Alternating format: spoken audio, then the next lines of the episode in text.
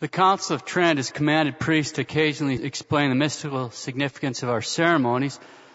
So this morning we'll start by considering why we traditionally veil the cross and the statues during Passion Tide. To get a clear grasp on this, we'll take just a moment to review by considering a few reflections from a German theologian. As usual, we'll just cut and paste the quotes today. Quote, the altar is a place where heaven is opened up. It does not close off the church, but opens it up and leads it to the eternal liturgy, close quote. Now we've considered that many times before, that the altar is the very threshold of heaven. So the altar is the place where heaven is opened up. It does not close off the church, but opens it up and leads it into the eternal liturgy. The altarpiece is like a window through which the world of God comes out to us. The curtain of time is raised and we are allowed a glimpse into the inner life of the world of God. This art is intended to insert us into the liturgy of heaven. The image of Christ and the images of the saints are not photographs. Their whole point is to lead us beyond what can be apprehended at the merely material level, to awaken new senses in us, and to teach us a new kind of seeing, which perceives the invisible in the visible. The sacredness of an image consists precisely in the fact that it comes from an interior vision and thus leads us to such an interior vision. It must be a fruit of contemplation, of an encounter in faith with the new reality of the risen Christ. And so it leads us in turn into an interior gazing, an encounter in prayer with the Lord. The image is at service of the liturgy. Close quote, Joseph Cardinal Ratzinger. Okay. So what is the Holy Father telling us? He's telling us that the altar is the edge of heaven. It doesn't close the church, but it actually mystically opens the church up and it's our point of contact with eternal liturgy in heaven. The eternal liturgy in heaven was exactly what St. Paul is referring to in today's epistle when he talks about Christ entering once for all into the heavenly sanctuary. And of course, during the holy sacrifice of the Mass, we're regularly reminded of this stupendous fact, the absolutely astonishing fact that right here, in this place, right there, when we celebrate the holy mysteries, we're actually really and truly in contact with and in union with the eternal liturgy of heaven. Just consider what the priest will sing today in the preface and what we'd sing in the Sanctus. Here's excerpts just from today's preface. The preface is the part, uh, he's got that little uh, back and forth and then, and then he starts singing Vere dignum et justum est, okay? Think about this. This is the translation. It is truly right and just, proper and helpful unto salvation, that we always and ever give thanks unto thee, O Holy Lord, Father Almighty, Eternal God, dot, dot, dot, through Christ our Lord.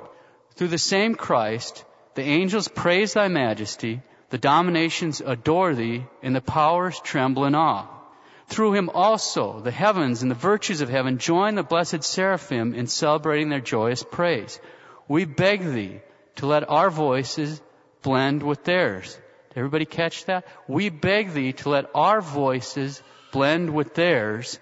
Whose voices are we begging God to blend with? The angels. He went through a whole series of choirs of angels, all those choirs of angels. We beg thee to let our voices blend with theirs, as in humble praise we say, Holy, holy Lord God of hosts. That's the Sanctus. There's the Sanctus, and nothing could be more clear that during the Sanctus, through our union with Christ and in Christ, we've actually been taken up, as it were, by the divine liturgy. So we're now united. Our voices are united with theirs, actually, and really united with their voices in the eternal liturgy going on in heaven. That's what's going on in the holy sacrifice of the Mass. It's our ability to come in contact with these mysteries in heaven. Okay, so we've seen the altarpiece is like a window that allows us to catch a glimpse into the heavenly realities. By the means of this art and beauty, the altarpiece is meant to link us with the liturgy of heaven. We've seen the whole point of the crucifix, the whole point of the statues and the images of the saints is to lead us to see spiritual realities, to lead us to penetrate beyond the images themselves, to penetrate beyond what we can see with the eyes of our head, so we can see Christ and the saints with the eyes of faith. All this is to lead us to a deeper faith, to a deeper relationship with the Lord, okay? That's what the function of those are. We already know all that. But we reviewed it just now in order to better appreciate just why we traditionally veil the cross and ideally the statues during Passion Tide. So why do we veil them? As one spiritual writer explains, this will be a long quote, quote, The one feature of Passiontide known to all Christians is a purple veil placed over all the images in the church, especially over the crucifix. The crucifix and the drama of the cross seem to be hidden now that they might stand out in a more striking relief on the day of the crucifixion itself. The origin of the custom, however, reveals a deeper significance. The devotion of the early church always regarded the cross as a symbol of victory. Consequently, the cross was adorned with jewels and precious stones. The church first veiled the glorious emblem during the period of her mourning that it might appear more glorious on Easter Day. Today we veil the crucifix to bring a clearer realization of the objective devotion to our Lord and His sufferings, to remind us that the picture of human agony is in fact the emblem of our King's final victory. There's also an element of mortification in this practice. This veiling of the crucifix and statues reminds us that even from these images we must be detached, that finally we may gather more fruit from an intellectual insight into the last days of our Lord's mortal life than from the physical side of the cross. The veil mortifies the eyes that we may concentrate all our powers on the interior meaning of the lessons of Passiontide. Close quote. Very long quote, but it sums up the whole reason. This same point is made by that great doctor of the church, St. John of the Cross, when he teaches that when we see a holy image, like a crucifix or a statue, the church wants us to move from the visible image before our eyes to considering the invisible spiritual realities they represent. St. John of the Cross, quote, let the faithful soul take care that while contemplating the image, the senses not be absorbed in it, whether that image is material or in the imagination, of beautiful workmanship or of rich adornment, and whether the devotion excites is spiritual or sensible.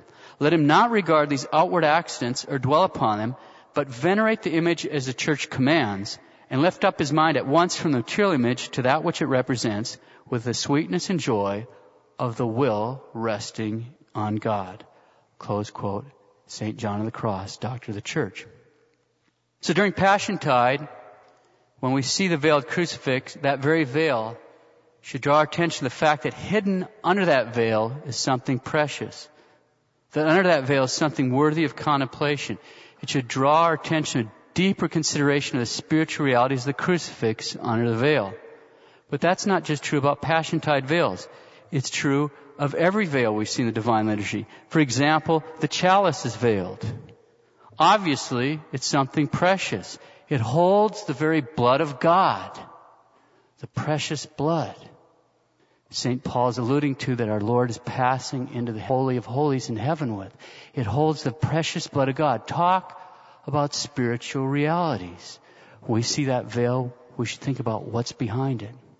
Or the tabernacle. The tabernacle's veiled. There's the living God right there. He's alive.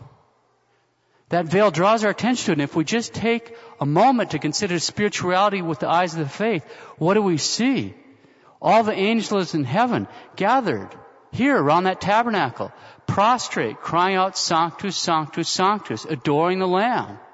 When we sing the Sanctus, that's when we intersect with what they're doing right now. We're lifted up into that level at that point in time. Right there, that's going on. Right there. Our Lord is alive. They're great mysteries. And the veil is a sign of these great mysteries. The mystery of the cross. The mystery of the precious blood shed for our redemption. The mystery of the real presence of our Lord. Body, blood, soul, and divinity, the most blessed sacrament altar. The mystery that God is here living among men. And the veils we see every day, day in and day out, speak to us of these mysteries. They're so great. These are things that are so profoundly holy, they can't even be handled these are mysteries so profoundly holy they can only be handled by men specifically set aside and consecrated to do so. When we see a veil in the divine liturgy, it ought to just stop us dead in our tracks and draw our attention to the fact that hidden under that veil is something precious and really worth pondering. Now, without intending to single anyone out, we'll touch on another great mystery. Obviously, here traditional Mass, some of the most obvious veils are those covering the head of the women. We've talked about the meaning of the bridal veil before. Remember that on one level, as everybody knows, and as St. Paul makes clear in 1 Corinthians, the veil is a visible sign that the woman is under the authority of her man. These days, the idea of submission to the authority of the husband tends to be frowned upon, to put it mildly. But it shouldn't be once we realize that the bridal veil signifies the submission of this particular woman to the loving care of her husband. It signifies her trust and her confidence in his Christ-like leadership. It signifies that she has chosen to follow him as a loving partner and companion. It also signifies that he has been specifically consecrated to handle that sacred vessel, to safely touch that ark. And that's something mysterious and beautiful. But that doesn't explain why little girls would wear a veil, does it? It doesn't explain why professed virgins, nuns, religious sisters would wear veils, does it? Obviously, the mystical symbolism of a veil goes far, far beyond the relationship of one particular woman to one particular man. What does it mean? What sort of a mystery is being presented to us when we see a woman veiled before the altar? It's a very great mystery. Like Our Lady, every Catholic woman, as a woman, as a woman, is a living icon of the church. Every Catholic woman as a woman is a living icon of the church. So when she veils herself here in the presence of our Lord, it's a visible reminder for all of us of this spousal relationship, the bridal relationship between the church and Christ. That relationship between the church and Christ is a very great mystery indeed. So whenever we see a veiled woman here before the altar, be she six or be she sixty, it's a visible reminder for all of us of this spousal, this bridal relationship between Christ and His church. And because the veil also signifies the submission of the bride to the loving care of her husband, it means that the veil of a Catholic woman is also a visible reminder of the perfect submission of the church to the loving rule of Christ. The veil is a visual sermon. It's a visual statement. It's a public proclamation before the Lord that He is the Lord and that we love them and we're ready to obey Him. It's a totally countercultural statement proclaiming obedience in the midst of a culture that's totally permeated with this attitude of I will not serve. That, in any age, but especially in ours, is a very great mystery indeed. Well, what about a religious sister? Of course, a nun, a religious sister, always keeps her head veiled, wherever she is. Why? Because she's been consecrated to be always and everywhere a living icon of the church. Her veil is a constant, visible reminder to all have the spiritual eyes to see the spouse relationship between the church and Christ, okay? Like Our Lady. But she's taking that wherever she is, not just before the Lord, but wherever she's before the Lord in a different way all the time. That's one of her missions to the world. Veils mean something. Now that we have an idea what they mean, let's close with something worth pondering. As everyone knows, what we do here before the altar means something. It really means something.